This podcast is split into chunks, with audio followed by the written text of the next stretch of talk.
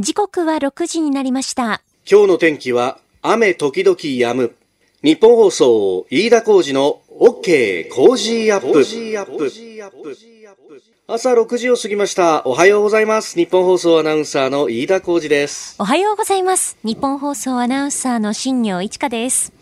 ニッポン放送飯田浩司の OK Cozy up。この後8時まで生放送です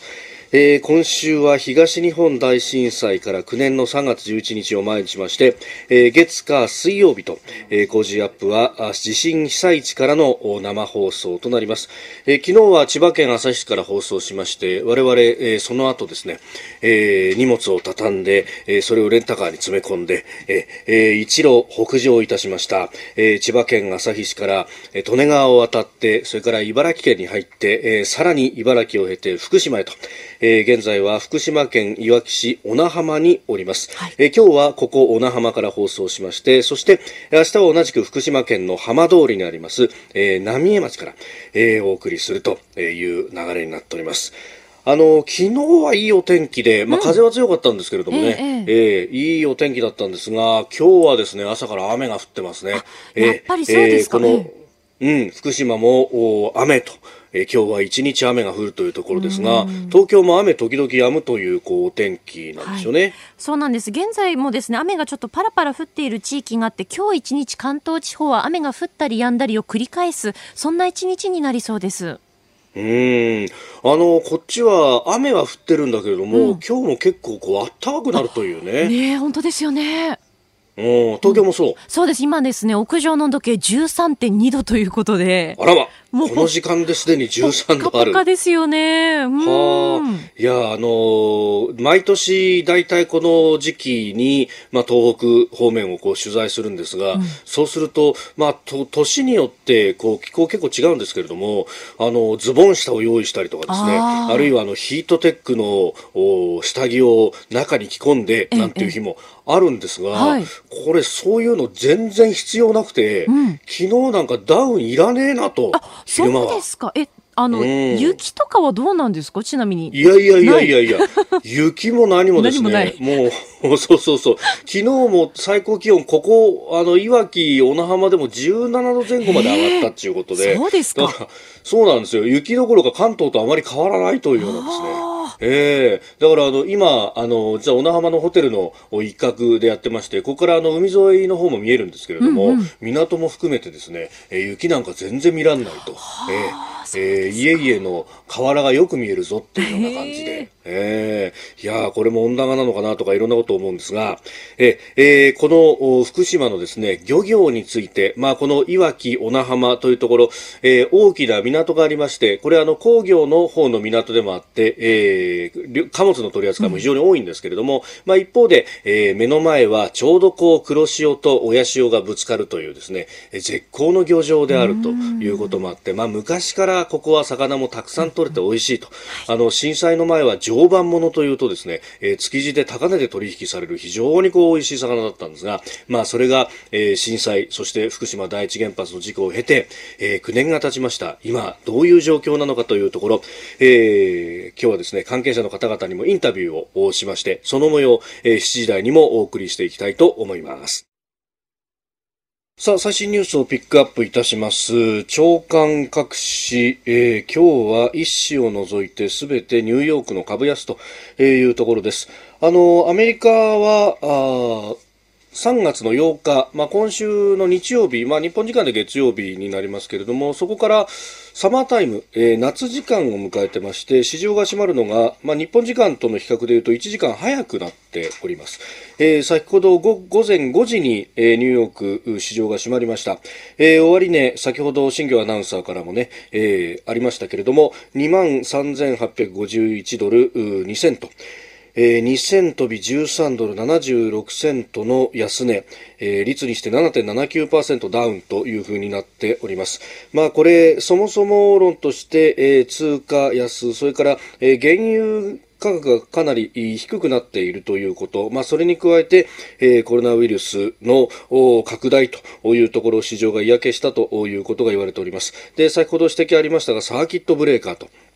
まあ、いうものが発動されて、まあ、これ、あの、かなり大きな値動きがあった時に、えー、大きな値動きがあると、まあ、いくらまでいったら、いくらまで下がったら売ってくださいみたいな、こう、アルゴリズム取引をしている人が結構いて、で、そういうのが、あの、安、一気にドーンと下がったりすると、おや、一気に下がったことを受けて売る、で、また下がるみたいなのを繰り返して、えー、どんどん深手を追うというのがあるんで、一旦落ち着けということで、まあ、あの、の電気のブレーカーを落とすのと同じような感じなんですが、えー、15分間市場取引を止めるという仕組みが2013年から導入されているということなんですが、これが発動されたということであります。で、まあ、これを受けて市場関係者のビックス恐怖指数というもの、まあ、これは、あの、市場に参加している人たちの、まあ、不安感を表す数字と言われていて、20を超えてくると、だいぶ市場の心理は不安だと。まあ、不安というか、値動きが激しいぞっていうふうに思っているということなんですが、えー、これが足元54.46ポイントということで、前のの日と比べて、えー、12.52ポイント上がったと相当市場の心理が冷え込んでいるということが見て取れます。まあ、昨日私どもは千葉県の旭市からですね、えー、北上して、まあ、車で3時間以上かけて、えー、この福島県のいわき市にやってきたわけなんですけれども、まあその間、もうニュースの速報がひっきりなしに入ってきまして、えー、日経平均が、え、下げ幅を拡大していると、1000円を超えて下げているというようなことがあって、まずまあ日本の株価もどんと下げまして、えー、終値で2万円を割り込みました。昨日の取引は19,698円、えー、76銭で取引を終えておりますが、まあ、その後、ヨーロッパの各市場も7%を超えて、えー、下げているというところが非常に多く、そして、えー、先ほど終わったニューヨークダウ平均も下げていると。まあこれ世界で株安の連鎖が起こっているというところでどこが止めるんだというところなんですけれども、まあ、日本の金融当局は、まあ、昨日、麻生財務大臣も記者団の質問に答えて注視するというふうに言ってましたが、まあ、基本的に、えー、ここのところの株安あるいは通貨高というのを見て注視し続けているんですけれども、じーっと見たまんま一向に動こうとしないと。えー、いうことで、まあ、これで果たして本当にいいのかというところあります。まあ、一方で、あの、市場関係者が指摘しているのは、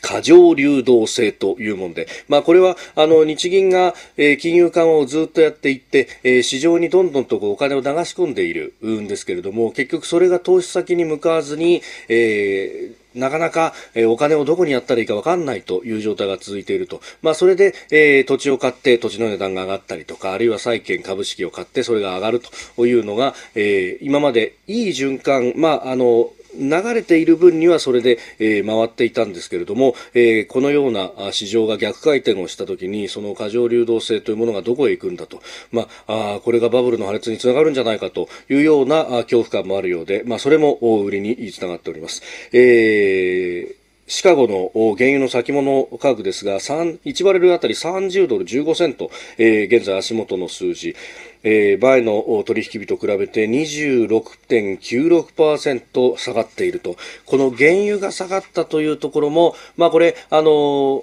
サウジアラビアとロシアの間で減産の話し合いがうまくいかなかったという側面もあるんですが一方で世界経済全体がこれだけ冷え込んでいると、えー、実需要がどんどんと減っちゃうんじゃないかというのが市場関係者の見方のようであります。まあ、このあたりが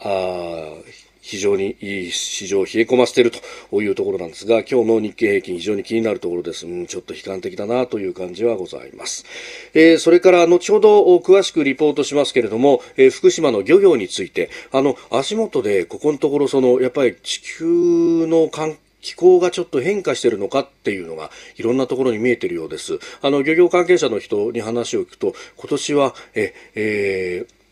コーナゴというあのね、えー、ちっちゃいお魚ですけれども、まあ、唐揚げなんかにして食べたりとかしますが、えー、これが、まあ、本当に上がんなくなったと。で、えー、サンマも鮭もあんまり良くないというようなことをおっしゃっていて、まあ、あの、一方で、ヒラメは非常にいいそうなんですけれどもね、まあ、この辺も海の環境は非常に変化しているということが見て取れるようであります。まあ、東日本大震災、そして福島第一原発の事故から9年が経ちました。そのあたりの、えー、海の環境の変化についてついては後ほど7時40分過ぎのゾーン、それからその前のゾーンでも詳しく取り上げていきたいと思います。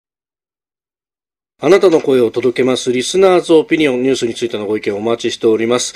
えー、7時台のコメンテーター、有楽町のスタジオにはジャーナリストの長谷川幸宏さんです。え、取り上げるニュースですけれども、新型コロナウイルスについての政府の専門家会議、昨日夜に開かれております。え、それからニューヨークのダウ平均株価の急落、え、さらに北朝鮮飛翔体を発射、え、そしてニュースキーワードのゾーン7時30分頃ですが、え、福島県の水産海洋研究センターについて、え、それからスクープアップのゾーンでは福島の漁業の今と、え、この水産海洋研究センター、さらに小名浜の魚市場の方にもお話を伺っております。まあニュースについてたくさんメールいただいてますね。こうなってくると経済についてもたくさんいただきますが、ツイッターガレオンさんです。えー、消費税を5%と所得税の税率を下げて内需を支えるぐらいのインパクトがないと、えー、市場歯止めかからんだろうな。えー、投資家のマネーゲームの弊害でもあるといただきました。えー、消費税5%にするということになると、まあ大体消費税1%で2兆円から2.5兆円というふうに言われてますんで、えー、全体で、ええー、10兆円以上の規模ということになるわけですけれども、さあこれを用意できるかどうか。あの、今日、第2次のコロナウイルスに対する対策が出るということですけれども、まあ報道されているベースだと1.6兆円の規模と、全く足らないですね。えー、こんなんで本当に収束できると思ってんのかと、えいうような、私は見出しを見て思わず声を上げてしまいましたが、いやー、現場いかがですか？これね、やっぱあの、小名浜で見ていても、魚市場の脇にあるララミューっていうですね、えー、海産物の、まあこれ道の駅みたいなところが、ね、ここいつもだと観光客が本当押し寄せるようなところなんですけども、うん、えー、3時に閉店と、えー、これもコロナウイルス対策だということなんですけれども、まあ、こうやってね、いろんなところに方々に影響が出ていると、えー、お宅の周りはいかがでしょうか。さあ、7時台はあコメンテーターの方々とニュースを掘り下げます。有楽町のスタジオ、ジャーナリスト、長谷川幸宏さんです。長谷川さんおはようございます。おはようございます。よろしくお願いします。よろしくお願いします。はい今日ちょっと私、スタジオにいないんで、えええー、二元中継で、ええー、いわき小名浜とつないでお送りしようと思っております。はい、ご苦労様です。よろしくお願いします。はい、一つよろしくお願いします。はい、まあ、コロナとかいろいろあって、ええねえー、イベントも自粛とかね、これ結構いろいろ仕事にも影響ありますね。いやー、本当に影響ありますよ。はい。いやまあこんなこと言っていいのかどうか。私も3月の、あの、講演することが、まあ、時々あるんですけど、全部キャンセルです。全部。それはまあそうですよね。もうあ人が集まるイベントはもう全部今キャンセルですから。はい、そうなりますもんね、えー、今日も一つよろしくお願いします。はい、よろしくお願いします。今日は東京有楽町と、そして私がおります、えー、福島県いわき市の小名浜をつないで二元中継でお送りしてまいります。えー、外は、まあ、曇り空という感じで、いわきはしとしと雨が降っているというところ、今日は一日傘が手放せないお天気だそうですが、はい、しぎょさん、東京も雨がちというお天気なんだよね、そうですね。有楽町はまだ雨降っていないんですが、関東地方は南部を中心に雨がもうすでにパラパラと降り始めているところがありますね。はい、えー、今日は傘が必要な一日になりそうです。えー、そして今朝のコメンテーター、東京有楽町のスタジオからジャーナリスト、長谷川幸宏さんです。おはようございます。おはようございます。よろしくお願いします。よろしくお願いします。ます。長谷川さんには番組エンディングまでお付き合いいただきます。では、最初のニュースこちらです。政府の専門家会議、新型コロナウイルスについて、爆発的な感染拡大には進んでいないとの見解を示す。昨日の新型コロナウイルスの政府の専門家会議を受けて、加藤厚生労働大臣は専門家から現在国内の状況は諸外国と比較しても爆発的な感染拡大には進んでいないという見解が示されたことを明らかにしました。まあ、一方で、えー、全く油断することはできないということも専門家は指摘をしておりましたが、うん、えー、加藤大臣、えー、今度のですね、日曜日夜7時から日本放送で放送されます日日本人の新常識、変わる医療と日本の未来の収録の中で、え今月6日から保険適用が開始された PCR 検査について、え次のように述べております。聞き手は新業一川アナウンサーです。まあ、我々いろんな対応させていただく一つとして、これまでは医師が判断してから検査に結びつく間にまあ、保険証の了解を得るという手続きがありました。はいでこれを今度の保険適用することによってそれを得ることなく直接発注できる、まあ、こういうことでもありますし同時に発注先は民間の検査機関ということになると思うんですけれども、まあ、そこの能力も活用されていくまたそうした皆さんがさらに能力の拡大を図っていただける、まあ、こういうことも期待しているところです。まあ、高齢者の方を中心に、まあ普段自分の病気でかかりつけ医の方がいらっしゃると思いますので、まあ、そういった方ともよく相談をしていただきながらですねまたかかりつけ医と先ほど申し上げた強者接触者外来のお医者さん、まあ、地域ではもう皆さんお医者さん仲間でつながってますんでね、ええ、まあ、そういった連携も取っていただいて適切な対応を図っていただきたいと思います。はい。えー、ということで、まあ、かかりつけ医との連携という部分ね、うん、えー、まあ、あの希望者全員というのは、ね、なかなか難しいというようなことを政府も言ってるわけですけれども、まあ、一方で、まあ、心配な人は検査したいという気持ちはね、これを止めるわけにもいかないというところありますよね、ね。まあ、あのこれまでと比べればね、まあ、一歩前進とは言えると思いますけども、うん、じゃあ、保健所全然連絡しないでいいのかというと、そうではなくて、そもそも、今、大臣もおっしゃってた、その帰国者、接触者外来というのが、まあ、大病院中心に設置設置されてるわけですよね。はい、ところが、この外来が一体どこにあるのか、それから電話番号、こういうものは公開されてないわけですよ。はい、でじゃあ、この外来、どこに教えてもらうのっていうと、やっぱりこれは最初に戻って、保健所にあるこの帰国者、接触者外来、外来じゃない、接触者相談センターってやつですね、はい、これはほとんど、えー、保健所の中にあるんですけど、あのここで教えてもらわないといけないっていうことで、えー、やっぱり保健所と全連初めから連絡取らないでいいのかって言ったら、そんなことはないと。いうことなんですよ。でじゃあどうしたらいいかというと私もあの大臣もあの何度も言及されてたかかりつけ医ってやつですね。はい、あのまあ、私もそういうお医者さん抱えてるわけですけども、えー、ここのところからなんでその民間の検査機関のところに発注できるようにしないのかと。思うんですね。そうじゃないと、やっぱり、あのー、まあ、今、相当テレビで宣伝、あるいはラジオ、マスコミ、新聞等でですね宣伝されるようになったけども、はい、相談センターっていうのが一体どこにあるのと。それから保健所ってそもそもあの普段あんまり縁がない方多いと思いますので、えー、やっぱりそこのこの外来にたどり着くまでがねやっぱり大変だと思うんですよね。だから、ぜひそのもう一歩さらに大臣に進めていただいて、そのかかりつけ医から直接その検査が発注できると、この体制にまで持っていっていただきたいなと思いますね。うん、えー、まずはコロナウイルスについてのお話でした。おはようニュースネットワーク。東京有楽町日本放送キーステーションに全国のラジオ局21局を結んでお届けいたします。取り上げるニュースはこちらです。ニューヨーク株式市場ダウ平均株価急落で売買が一時自動停止。日本時間昨夜10時半過ぎ、ニューヨーク株式市場のダウ工業株が急落。先週末と比べて株価指数の下落率が7%を超えたため、売買が自動的に一時停止されました。これはサーキットブレーカーと呼ばれるもので、ニューヨークの株式市場では2013年に導入されて以来、えー、今回は初めての発動ということです。長谷川さん、株安、世界が、世界でずっとこう回るように止まらないですね。いやもう昨日驚いたな、夜の、ね、段階からもう2000ドル超える、はい、一時クラッシュということで、はい、まあ今日これから東京を開けるわけですけど、えー、まあ、そこも非常に心配になると。そうですね、ニューヨークまあ、それから、うん、えー、それからあの原油も下がってるでしょ？そうですね、原油が今、えー、30ドル30セント、はい、ということで、相当下がってますね、まあ、だから原油の場合はあの、サウジアラビアが増産すると、で他の、はい、石油産油国と協議が決裂したっていう、まあ、こういう要素もあったようですが、うん。えー、とはいえ、まあ、これは明らかに、この新型コロナウイルスで世界経済減速さ、するよねっていうことで、まあ、原油も下がったと。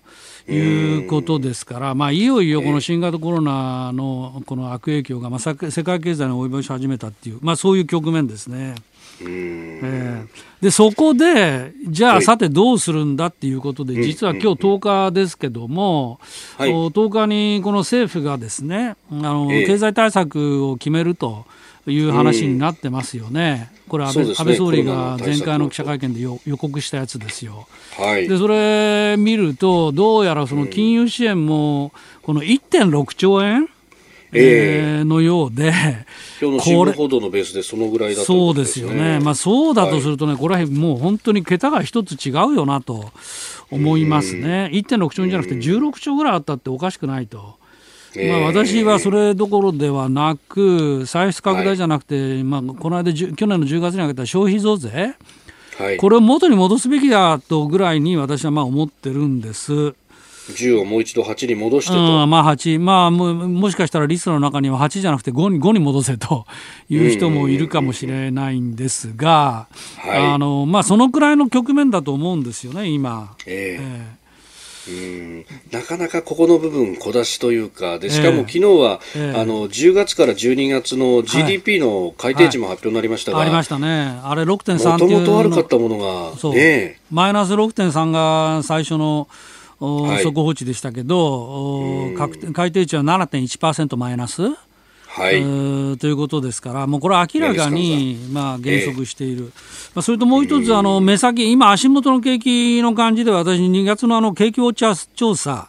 これが一番ね、はい、あの実態を示してるんじゃないかと思いますけども、はい、これを見ても、この先行き示す示す指数は24.6と、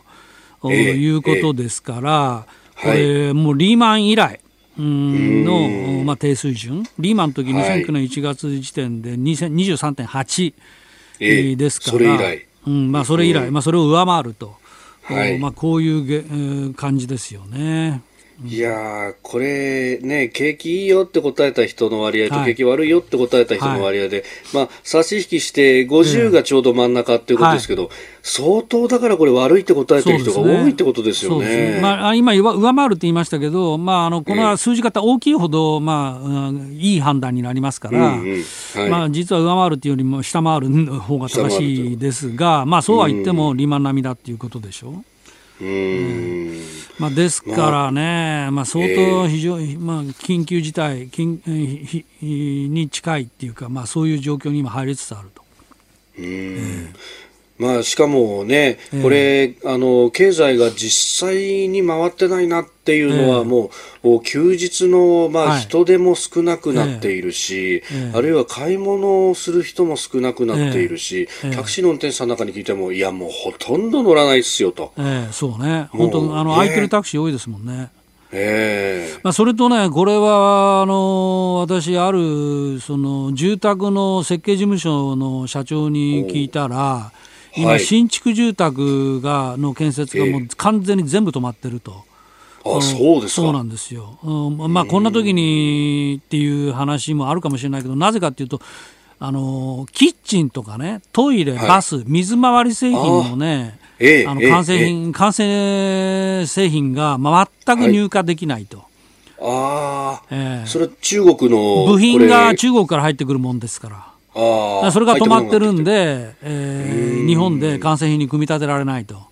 えー、でね、えー、それが心配なのは、その住宅建てようっていう人、はい、そのお客さんの方もさることながらですよ、えー、実はその現場のね、作業員の方たちの仕事が全くなくなってしまったんですよ。そうか、建設従業員の。えー、そうですよね、えー、日。日払いだったりすることも多いですね。そうそう、あの彼ら日給月給の方が多くて、うんうん、仕事がないと、その分は完全に給料からさっ引かれますから。あで、建設がなぜ重要かというと、建設の従業員って大体500万人ぐらいいてですね、裾野がものすごく大きいんですよ。うん、うんえー、そう考えると、これ、で、ね、あの、中国から物が入ってくる、その、目処は立たないと。はい、で、あの、輸出入のね、貿易統計見ても、はい、輸入の方がガクッと減ってますよね。ね昨日、一昨日出た数字でも。えーえー、これ相当、長谷川さん深刻ですよね。そうですね。だから、まあ、その、キッチンとかバス、トイレだけでなく、中国から部品を輸入して、日本で完成品に組み立てるっていう、そういうあの仕組みにしている製造業の方はたくさんいらっしゃいますから、はい、あの製造業に大打撃が間違いない、それから今、あの飯田さんおっしゃったその観光、うん、それから飲食サービス、はい、えー、などなど、要するにもう軒並み今ね、だめですから。あとなると、これはその、はい、まあ、本当に増税を一遍取り消して減税にすると。いうぐらいな対策が、まあ、本当に必要だなというふうに思います。さあそしてもう一つのテーマこれは昨日、はいはい、速報入ってきたというものです、はい、こちらです。今月2日に続き北朝鮮が日本海に向け飛翔体を発射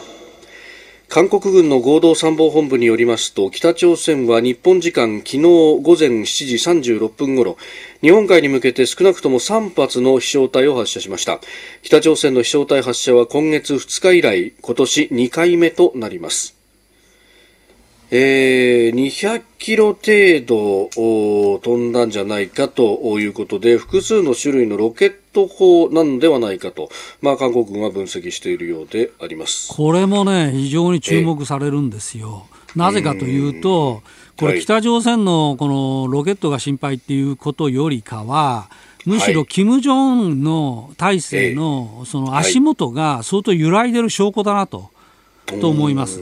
というのは、まあ、あのこんな事態でですよ、そのロケットを撃ってですね、はい、その何かその軍事的な緊張を高めるとか、なんていう事態があるわけがないぐらいのことは、金正恩さんだって分かってると思うんですね。これよりやっぱりコロナですよね、なんといっても。はいで、北朝鮮の場合はそのコロナの感染拡大が心配な上に加えて、その中国との国境を一応閉鎖してるっていうことですから、その密輸品が入ってくるっていうことも、まあ、致し返しで完全に閉めてしまえば必要な物資が入ってこない。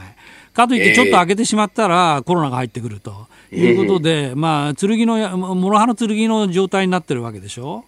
で実際にもう感染が始まってるっていうふうにもう言われてますし、などなど考えて、北朝鮮は今、もう本当に八方塞がりで、ですね私、もしかしたら金正恩体制、本当に危うい状態に来てるんだなと、でそれをからそういう事態から目をそらすために、この今、ロケット発射を続けてると。いうことではないかなというふうに思います。むしろ体制度引き締めのためにこういうことをやらざるを得ないっていうか、まあ、俺もまだちゃんとやってるぞっていうことをね、えー、国の内外に示したい、えー、という、まあ、焦った表れじゃないかと。ここのとこなんか妹が結構目立ってきてるなんて、ねはい、そうそうあのあの妹さんがね初めてなんか声明出したりしたでしょう。はい、あんなことも今までなかったことですよね。うん、えー、まあ、あれはあれも一体何を示しているのか。これがだからその権力の異常なんじゃないかみたいな、うん、ね、権力交代が起こるんじゃないかみたいな分析をされる方もいらっしゃいますもんね。うん、そうそう。まあ、でもこの、まあ、その妹のこともあるし、それからこのロケット発射も今月の2日について、3月で2回目ですからね、はい、これなんでこんなことやってるの？やっぱり相当焦ってんじゃないですかね、足元が。まあ、一方で韓国に親書を送って一緒にコロナ対策やろうみたいなことを言ってみたりとか、ちぐはぐですもんね。全くちぐはぐ。1万人隔離していながら感染者いないとか言ってると、えーえー、そんなことあるわけないでしょうと。うん、ね、なるほど、その辺全体見ると揺らいでる感じありますね。はいえー、この時間、ジャーナリスト、長谷川幸宏さんとお送りしてまいりました。日本放送でお聞きの方、この後も長谷川さんにお付き合いいただきます。以上、おはようニュースネットワークでした。続いて、教えてニュースキーワードです。福島県水産海洋研究センター。去年の7月、福島県いわき市小名浜に福島県水産海洋研究センターがオープンしました。こちらは旧水産試験場の敷地内に建設されたもので、一般研究棟、放射能研究棟、放射能飼育実験棟などを整備。東日本大震災と東京電力福島第一原子力発電所の事故により被害を受けた福島県の漁業の復興と再生を調査研究、技術開発や情報発信の面から支援するものです。えー、私、あの、2年前の2018年の3月に、えー、当時夕方4時から放送しておりました番組ザ・ボイスの取材で、えー、前身の水産試験場を訪れておりました。取材をしてたんですが、まあ、ここもともと、あの、水産資源の保護増殖に関する研究を行うという機関で、いや、歴史は結構由緒正しくてですね、長谷川さん、これ明治時代からあったそうなんですよ。はあ、もともとあったんですね。そうそうそうそう。で、まあ、ね、あの、県の機関として水産の研究っていうと、はい、まあ、やっぱり美味しい魚をどうやって取るかとか、はいうんうん、どうやって魚を育てるかとか、えー、まあ、養殖の技術とか、えー、まあ、そういうものの研究っていろんなところでやってますよね。えーまあ、福島もご多分にもれず、そういうものをやってたというところなんですが、うん、まあ、これ、えー、その後、原発の事故の後というのはやっぱり、うん、えー、水産物の放射線の研究だとか調査、うんはいはい、えー、モニタリングというものをやるようになったと。役割ガラッと変わったんですよね。うもう9年前は手探りの状態から皆さん資料に当たって、うん、えー、どうやったら検査ができるっていうところから始めたそうなんですが、なるほど。で、まあ、あの、そうこうしているうちに、まあ、建物の老朽化などもあって建て替えたと。はい、で、えー、去年の7月に福島県水産海洋研究センターというものができたんですが、なるほど。うんえー、ここがどういった施設で、そして、あの、目の前の福島の海、今どうなってんのかというあたりをですね、うん、えー、このセンターの放射能研究部部長、えー、神山京一さんにお話を伺いました。やはり放射能の影響というのはあ、まあ、最優先事項という形にはなったかと思います。でもともとこの事故がある前というのはこの水産試験場でやってた仕事としては、まあ、福島の、まあ、海の中の魚介類の資源の状況を調査したりとか、はい、取ったものの、まあ、加工ですね。加工の実験をしたりとかあとはそもそもその魚が住む環境がどうなっているのかということで、まあ、水温だったり塩分だったり、まあ、そういったのがあどういうふうに分布してどういうふうに変化していくのかとかいう調査をですね継続して行ってきたわけなんですけれども、えー、それに加えて、えー、今回の原発事故によりまして、はい、えー、放射性物質が魚介類に大きな影響を与えたということで、えそれを調査していく必要が生じたということで、まあ、それを、まあ、メインにということではないんですけれども、うん、重点的に行ってきたという経緯があります。あのこう海ヶ水ができた後っていうのは一応のその海の漏洩は止まったと考えていいんですよね。そうすると影響としてはそこから先っていうのはプラスオンみたいなものっていうのはなくなったという考えでいいですか？という部分もありますけども、まあ、それより以前にその高濃度の汚染水が漏洩していたトレンチの部分、はい。ですね、まあ、そこの対策が行われたことで、えー、海の方の環境は劇的に改善したというふうに考えています。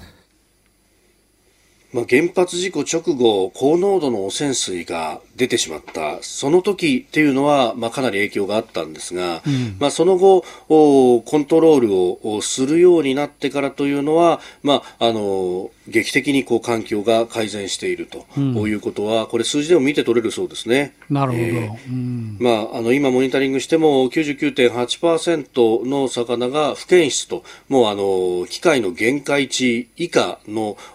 値というようなことが出てきているようであります。うんまあ、そうやってこう科学的な数字の面からえ、えーまあ、いわゆるその風評というものに対して、うん、えー、きちんとした説明をしていこうと、うん、まあ、あ水産施設もこうやって使命がだいぶ変わってしまったというのが現実としてはあるようですね。なるほど。あのーうん、素人考えながら、ほら、あの9年前、その事故当時の、ね、お魚よりも、今の方が世代交代してるに決まってるじゃないですか、はい、お魚だって。はい。えー、ということは、水がきれいになれば、当然、世代交代した魚もきれいになると。うん。まあ、こういうふうに考えてもいいのかなと思ったりするんですけど、ね、おっしゃるとりです。その辺のこともですね、ちょっとあの、この後、はい、7時43分頃のスクープアップのゾーンで、はい、この神山さんに、あの、魚ってのも世代交代するのかとか、えじゃあ、はい。はい、年齢ってどうやって調べるのとか、そのあたりも聞いてますんで。あ、そうですか。あそこのところで、じゃあ、ぜひね、もう、あの、続きを聞きたいですね。この後もぜひお聞きください、はい、えー、まずは福島県の水産海洋研究センター。一体どういうところなのかというのをご紹介いたしました。この後スクープアップのゾーンに続きますえー、今朝は東京有楽町のスタジオとそして私は福島県のいわき市小名浜、えー、ここをつないでお送りしております。二元中継というところでやっておりますが、えー、水さんツイッターでいただきました。とうとうラジオもテレワークかと思ったら福島行ってるのねと。いや、まあ、確かにテレワークみたいなもんではありますね。そうですね。あのホテルの一室からね、えー、やってますけれども本当。まああのラジオはゲリラ的なんで、まあ、スタッフ含め3人でこう移動してしていると。もう今日もこの後取材なんですけれどもね、えー、後ほど昨日取材した漁業の様子というのをお聞きいただこうと思います。え続いて、ここだけニューススクープアップです。この時間、最後のニュースを、福島県産の海産魚介類の出荷制限すべて解除。先月25日、国は福島県沖で取れるコモンカスベの出荷制限を解除しました。福島県産の海産魚介類は原発事故の後、43の魚種、44品目を対象に出荷の制限がかけられていましたが、これで全ての魚介類の出荷制限が解除されたことになります。コモンカスベといっても、まあ、長谷川さん、馴染みないですよね。ちょっと聞いたことなかったですね。ねなんだこれと思うんですが、はいはい、これはあの、エイの仲間なんですよ。えーで、あの、地元では煮付けだとか、はい、ね、そエイはほら、あの、煮付けにすると煮こごりができたりなんかする。はいはい。うん、えー、そんな感じで食べるとコラーゲン豊富みたいな、えーはい、お魚なんですが、はい、えー、えー、それも含めてですね、出荷制限がすべて解除されたということです。うん、で、まあ、あの、そこら辺のことも含めてですね、はい、まあ、海の環境が変わったということなんですが、先ほど、長谷川さんがご指摘の、えー、魚の世代交代について9年経ったんだからっていうね。えー、そこについてですね、えー、先ほどもお話を伺っていた福島県水産海洋研究センター放射能研究部部長神山京一さんにお話を伺っております。この動線水を経験した魚が寿命を迎えて、はい、世代交代して、えー、汚染されてないものに入れ替わったということは一つの大きな要因になっていると思います。そうすると今こう上がってくる魚っていうのは基本的にその原発事故の後でかつ高濃度汚染水が出たよりももっともっと後に生まれてきた魚が多いと、まあ、そういったものが多くなってきているというふうには考えています。たまにじゃあその大ベテランみたいなのがかかると、影響したかもしれないお魚もあるかもしれない。あるかもしれません。ただそれにつきましてもお魚というのはこのセシウムを蓄積し続けるのではなくて新陳代謝の中で常に排出するという生理機構を持ってますので、えー、新たな汚染がなければ、はい、あこう高い濃度のセシウムを溜め込むということはないというふうに考えていますあの、ということで、世代交代がまずあるというね、えー、話で、えー、まあ、今のお魚というのは汚染にさらされていない魚が大部分であろうと。いうこと、うん、でそれからあの福島第一原発の事故で、えー、放射性物質が、まあ、飛散したわけですけれども、まあ、半減期などの関係で、うん、今、一番気をつけなきゃいけないとされているのが放射性セシウムということ。なので、まあ、福島の農産物もそうですしこの海産物もモニタリングで、えー、検出を検査するのはセシウムが中心なんですけれどもまあ、今、神山さんも話にあった通り、セシウムというものは、まあ、あの、性質がカリウムと非常によく似てると言われるんですね。で、そうすると、あの、人間の体もそうですけれどもカリウムどんどんと蓄積するものではなくて新陳代謝の中で例えばあの尿などで排出されるという仕組みがあるので、うん、きれいな水の中にいれば自然とその体内の濃度というものが減っていくであろうという、うん、まあ、この辺のこのセシウムの動きっていうのも、まあ、学術的にはおそらくそうであろうと言われたものが、まあ、かなり広範囲に、えー、実地でいろんなデータが出てきたと。新たな知見が今あの知るようになったっていうのも一方で、まあ、こういう研究成果としてはあるようですね。うん、えーで、続いてですね、私が向かったのは、福島県いわき市の小名浜魚市場であります。まあ、ここは実際にこう、魚が上がってきて、実地で、えー、自主検査という形でもやっているところなんですが、えー、市場を運営しております、小名浜、えー、底引き網漁協の、小名浜汽船底引き網漁協の、えー、中野聡さんにお話を伺いました。農業とかはあの全量検査とかやれますけど、水産業は弱点としてそれができないんです。ああそうですね。うちらもやりたいんですけれども例えば米の場合は機械で検査するのに1週間2週間倉庫に寝かせてっても品質が落ちないわけですよ。魚の場合は3日経てばもう腐って売り物にならないと全量検査で OK でした。でも魚は腐ってました、じゃあシャレになんない。ん。でその辺がやっぱりちょっと、今の本社放射能検査体制の水産業のネックです、悪いものは悪いと正直に出そうと、この間もまあ顧問カスペとか、また出荷宣言がかかっちゃいましたけど、それはもう当然ですよね。測ってれば出れば出しますし、出荷も止めますただ出ない魚は本当に自信を持って出したいなという思いです。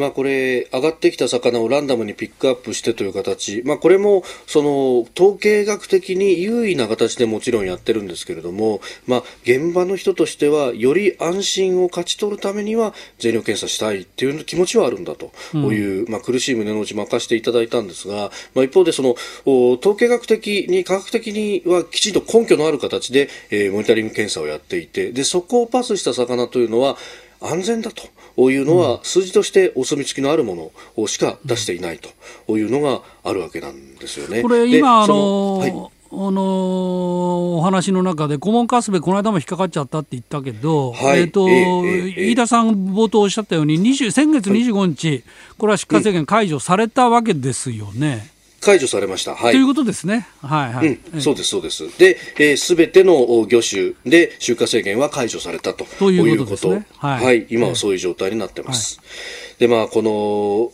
科学的には安全ではあるんだけれども、その安心の部分が既存されている、いわゆる風評被害について、えー、神山さんと中野さんお二人に、これについて伺いました。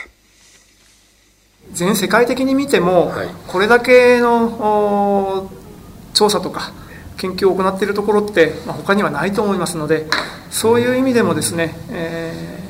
ー、十分に安全が担保されているというふうには考えています。まあ、これ、まあ、1キロあたり100ベクレルっていう基準を、まあ、あ国の基準として出していると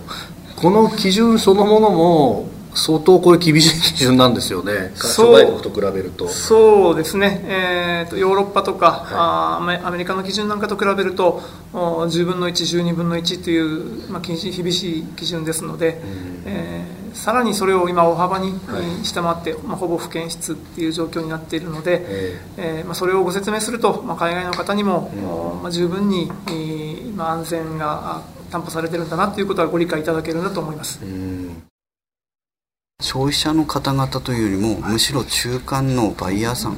そちらの方のまず信頼を勝ち取らないとちょっと立ち行きがうまくないかなと思います。やっぱその流通の部分っていうのは福島の魚が出せなくなった時期があった。そうすると他の魚がその枠をこう奪うようなことがあったわけですか？そうですね。そこの枠を取っていかなきゃならないと思いますか、はい、そうですあとはまあ末端で直に消費者の声を聞くスーパーさんとかはやはりあの少数なんですけれどもなんで福島の魚を扱うんだとか一部の消費者から言われてしまうとやっぱり怖くて扱えなくなっちゃうんです。まあ、現場の人たちはこう愚直に実直に検査をしてその数字を即座に開示をして、えー、安全だというところをまず表に出すとその上で安心については、まあ、人々に判断していただくしかないということで特にこの中野さんがおっしゃっていたのはですね、えー、味についての勝負だったら受けて立つそれに関しては自信があるんだ。でも、産地がここだからって言って、差別だけはしてほしくないんだよっていうふうに、切ない目で語ってらっしゃいましたね。いやまあ今の話でね、私、一番印象に残ったのは、あの海外の10分の1、12分の1ぐらい厳しい基準なんだっていうところですよね。1キログラムあたり100ベクレルっていうのは相当これ厳しい基準ということですね。はい、まあそれを聞いて、やっぱそういうことなのかと改めて思いました。うん、どうしてこんなに厳しい基準でやってるんだって海外の人に驚かれたりもするそうですね。なるほど、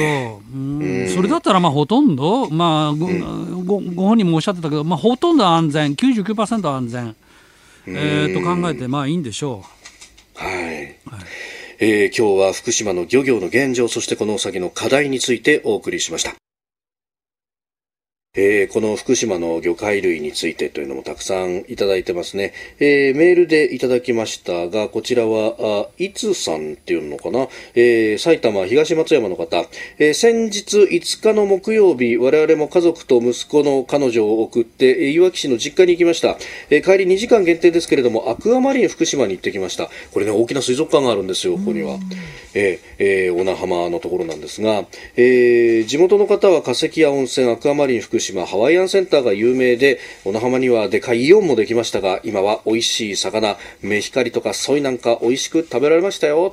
といただきました。メヒカリ唐揚げにしてですね、頭から食べると、ちょっとねっとりとした感じのね、この魚の身がとても美味しいですよ。この時期の名産と、えー、いうことであります。えー、たくさんのメール、ツイッター今日もいただきました。どうもありがとうございました。